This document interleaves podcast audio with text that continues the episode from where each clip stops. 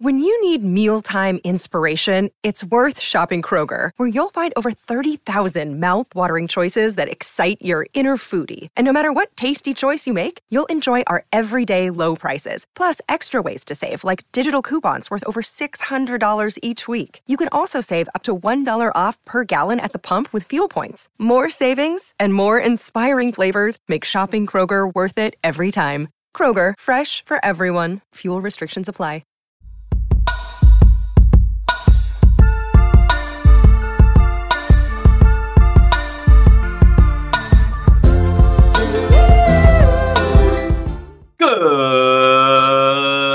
Morning, everyone, and welcome into Wake and Take. It's your boy Jason, and we have some football to talk about today. We've got all sorts of news stories that have come out over the weekend that I have not had the chance to break down yet, as yesterday we did a nice Senior Bowl episode. So if you haven't checked that out, go check out yesterday's Senior Bowl recap. But today we're breaking down some of the recent news as usual. So go ahead, take out your coffee, sit back, relax, and enjoy the show.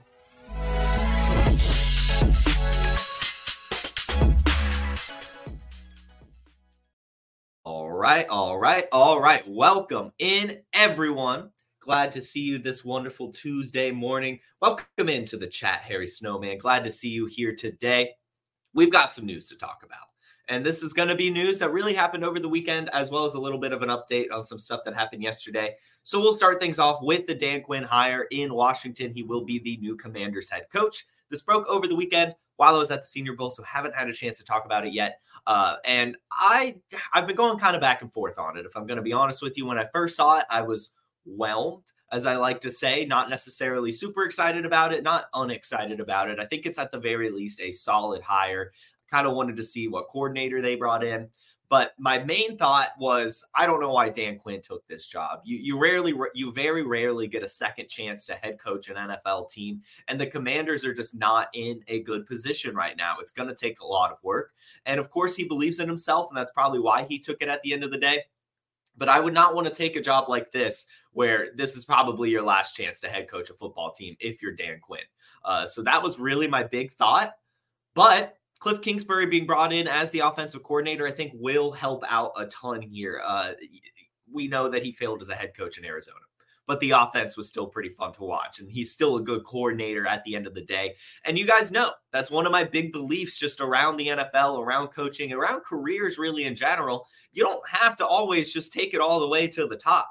If you're good at something, just be good at something. And Kliff Kingsbury was a really good coordinator, so I'm uh, I'm excited for that. I think that that's a really good hire. It was kind of fun to see that uh, Magic Johnson stepped in to make this happen. As as we know, uh, Kliff Kingsbury was originally reported as being the Raiders' uh, offensive coordinator, and then it comes out that he's actually hired by the Commanders more recently. Uh, and and then it comes out that Magic Johnson kind of put his hand in there to to convince Kliff Kingsbury to come over to Washington. So we'll see how it goes. I think ultimately Dan Quinn is a good football coach, if not a very, very good football coach. And what I like about him is kind of just, you know, his leadership. He's one of those rah rah guys that that's going to fire up the players. Remember his time down in Atlanta, he quickly established the brotherhood and just had this whole players looking after the other players kind of culture established. And I mean, it led them to the Super Bowl, right? And of course, that was a star studded offensive staff, especially with Shanahan and McDaniels and all those people helping out in Atlanta. But still, what he did as the head coach was, you know, good, good. And so Dan Quinn going to Washington, at least a good hire. Not necessarily sure if it's going to last long. Again, this is a tough job to take over. Um, and as Anthony points out, this is the job for his last chance. And he was even the last candidate here. So it's off to a rough start, but it's just. Mm, I, I don't I, I don't know if I would take it if I'm him, but I do think he's a good coach. Do think he got a good coordinator brought in. Uh, so it should hopefully be at least okay. But there's just so many issues on the commanders here. I mean, they traded away all their defensive stars, they don't have a quarterback. Uh, at least I don't think Sam Howell was the long term answer, and neither was Jacoby Brissett. So that's just going to be something. Of course, they have the draft pick that they'll address it there, but still, uh, it, it's going to be interesting to watch. And I think it's going to take some time here. And I'm just not sure if Dan Quinn on his second stint is going to be given enough time. And they've already come out and now said that Eric Bieniemy is, of course, not returning to the staff with Kliff Kingsbury. So then you have to wonder what happens with him as well. So it's kind of a big mess, kind of a big mess. But either way, we're going to watch it. We're going to watch it on television next year. And the Commanders, at the very least, will be a fine football team uh, and fired up with the brotherhood. And Kliff Kingsbury is going to be chucking the ball, all that stuff. But the big story I wanted to talk about was yesterday's press conference with Raheem Morris, first time speaking to the media after being hired as the head coach of the Atlanta Falcons. And ladies and gentlemen, it's time to get excited about this Falcons team again. It really, really is. You could just tell, you could feel it. Just the way he's commanding himself in the interview, the way he's answering questions, the way he's dressed, the confidence that he's oozing. I mean, it was just a wonderful press conference from Raheem Morris and so many things to unpack here. But the big thing is what makes this Falcons team special, Raheem Morris? He said that's easy. One, Drake London. Two, Bijan Robinson. And then just kind of went on talking about how much talent and tools and weapons are on this Falcons team that he's excited to teach and put in the right places and get the Falcons being the Falcons that they should be. It is incredible. It's just incredible to hear a competent head coach again in Atlanta with those weapons. He goes on to say just how comfortable he feels. It feels like coming home. It's the greatest feeling in the world. I mean, you could just tell that Ricky Morris is fired up to coach this Atlanta Falcons team, and you can tell that's going to be a success story. I know when it was announced that kind of like Dan Quinn, I just said I was whelmed. I think it's a good hire. I want to see the coordinator, yada yada yada. I love the the the coordinator hire, the QB coach out of Los Angeles. I think that's a really good position, and I think that Raheem Morris is just going to do a really really good job as a head coach of this football team. You hear him just talk about what Bijan Robinson and Drake London can do. That just already shows that he's a step ahead of Arthur Smith, actually trying to think about how he could use his actual weapons. It's going to be good next year. Uh, as Anthony here points out in the chat, he didn't mention the QB room at all. That's because we know that they're going to address that quarterback situation uh, this offseason, whether it be in the draft or free agency or a trade, whatever it's going to be. There's going to be an upgraded quarterback here, and he's just excited to fire up the rest of the players. So that's actually a, a, a good segue we we now know he's competent, right? We know he's confident. We know that he's going to be a good coach. I think you can already tell by that interview, by that press conference, dude is fired up. But what are they going to do about the quarterback situation? And if you lo- listen to any sports radio here in Atlanta, that is really all they're talking about. And every single pundit has their own answer. For me, you guys already know I'm still manifesting and just making sure and hoping and whatever else you want to phrase it that Justin Fields is the next quarterback for the Atlanta Falcons. I think it makes a ton of sense. If you tuned into Friday's episode of The Wake and Take, you were treated to Seth Dewald breaking down why Caleb Williams will be the Chicago Bears' new quarterback. And I kind of tend to agree that things are kind of aligning there. And I think that this coaching staff is ready to move on from Justin Fields, especially since there's no turnover. And I think the team is ready in general. So I think the Falcons are the perfect team to take a chance on a guy like Fields. He's from Georgia and he's extremely talented and he's going to be fairly cheap. I think you could probably get this guy for a second, third round pick at the at the at the worst, uh, and and and it's just going to be beautiful. That's what I think. But lots of rumors are going around. Uh, a lot of 92.9 the game analysts think that it's going to be Russell Wilson. Some still think it's going to be Kirk Cousins. If you've tuned into this show at all, you know that I still believe Kirk Cousins is staying in Minnesota. Russell Wilson is a question mark. I think that that's possible. It does seem like that guy is leaving Denver at this point, but I'm not sure if Atlanta is the market that he wants to be in with his wife. I think that they they probably want something a little bit different, but I don't know. They would fit in. They would fit in here in Atlanta, so that's definitely a possibility. But you know, it. it's Atlanta. It's Justin Fields. We're going for Justin Fields in Atlanta. Makes too much sense, and it would just be too much fun. So that's what we're going with here on the Wake and Take. We're fired up about Raheem Morris. We're fired up about Bijan Robinson. We're fired up about Drake London. And we're not worried about Kyle Pitts. We're not worried about Kyle Pitts at all. I don't care that Raheem Morris didn't say Kyle Pitts' name. It's all right. It's fine. It doesn't matter. It's fine. It's fine. It's fine. It's fine. It's fine. It's fine. It's fine. It's fine. we'll move on.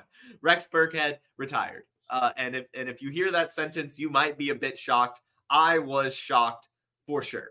Uh, I, I, I was extremely shocked uh, that that Rex Burkhead retired, uh, mainly due to the fact he didn't play football last year. Uh, he was not uh, playing. He hasn't played in a football game since 2022, but he announced his retirement yesterday. Again, I, I, I, I, thought he was retired, but either way, just kind of want to give a little a little clap to Rex Burkhead. 10 seasons in the league, 3,000 plus yards, 26 touchdowns, a Super Bowl win. I mean, a great career from Rex Burkhead. Helped a lot of our fantasy football teams when he was the Patriots running back the, that Super Bowl year. Uh, and even, you know, helped down the stretch in 2022 when he randomly became a playoff help uh, on the Texans and just random other seasons and games that he was good for fantasy football. So just, again, got to give the little applause sound effect for a solid career for Rex Burkhead. Good stuff, Rex. Good stuff, Rex. Good stuff.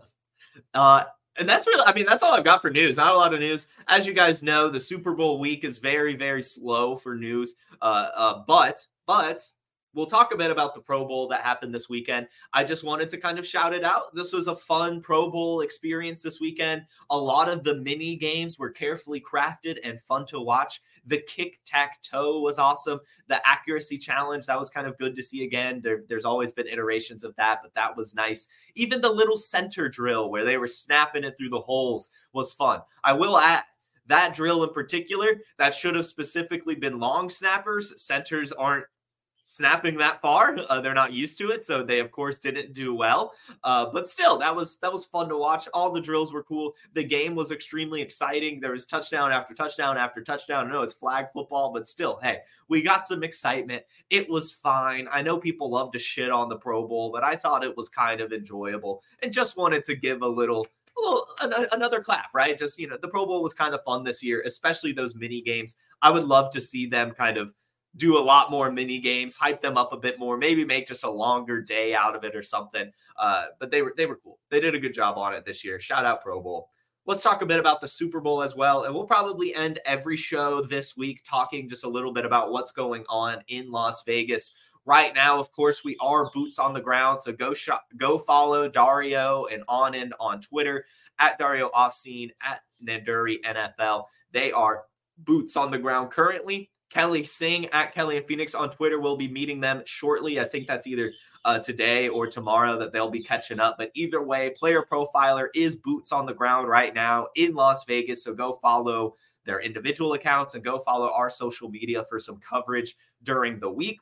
Been kind of looking around, uh, as you know, in Las Vegas, the teams are already there. So there's some stories developing. Here are just a couple things going on this week so far that I thought were worth noting. One yesterday, Kadarius Toney got interviewed. Uh, and he called himself the best wide receiver in the league when the ball is in his hands. I'm a Kadarius Toney defender, but that's far from the truth. I know that he's confident in everything, and I know he's extremely electric when he's healthy and has the ball in his hands, but he's not the best. That's Deebo Samuel. We all know it. Uh, just kind of interesting to hear him say that. I thought you guys would get a kick out of him saying, calling himself the best wide receiver in the league with the ball in his hands. I still love Kadarius Toney. I, I I, I, just, you know, um, his rookie season, I, I just got enveloped in him. I, I like it. I, and I can't get off Kadarius Toney. It is what it is, but he's far from the best wide receiver in the league when it's in his hands. Shout out Niner gang for that. You know, he can't catch it. So if he gets a screen and gets a couple jukes, it's all right, I guess.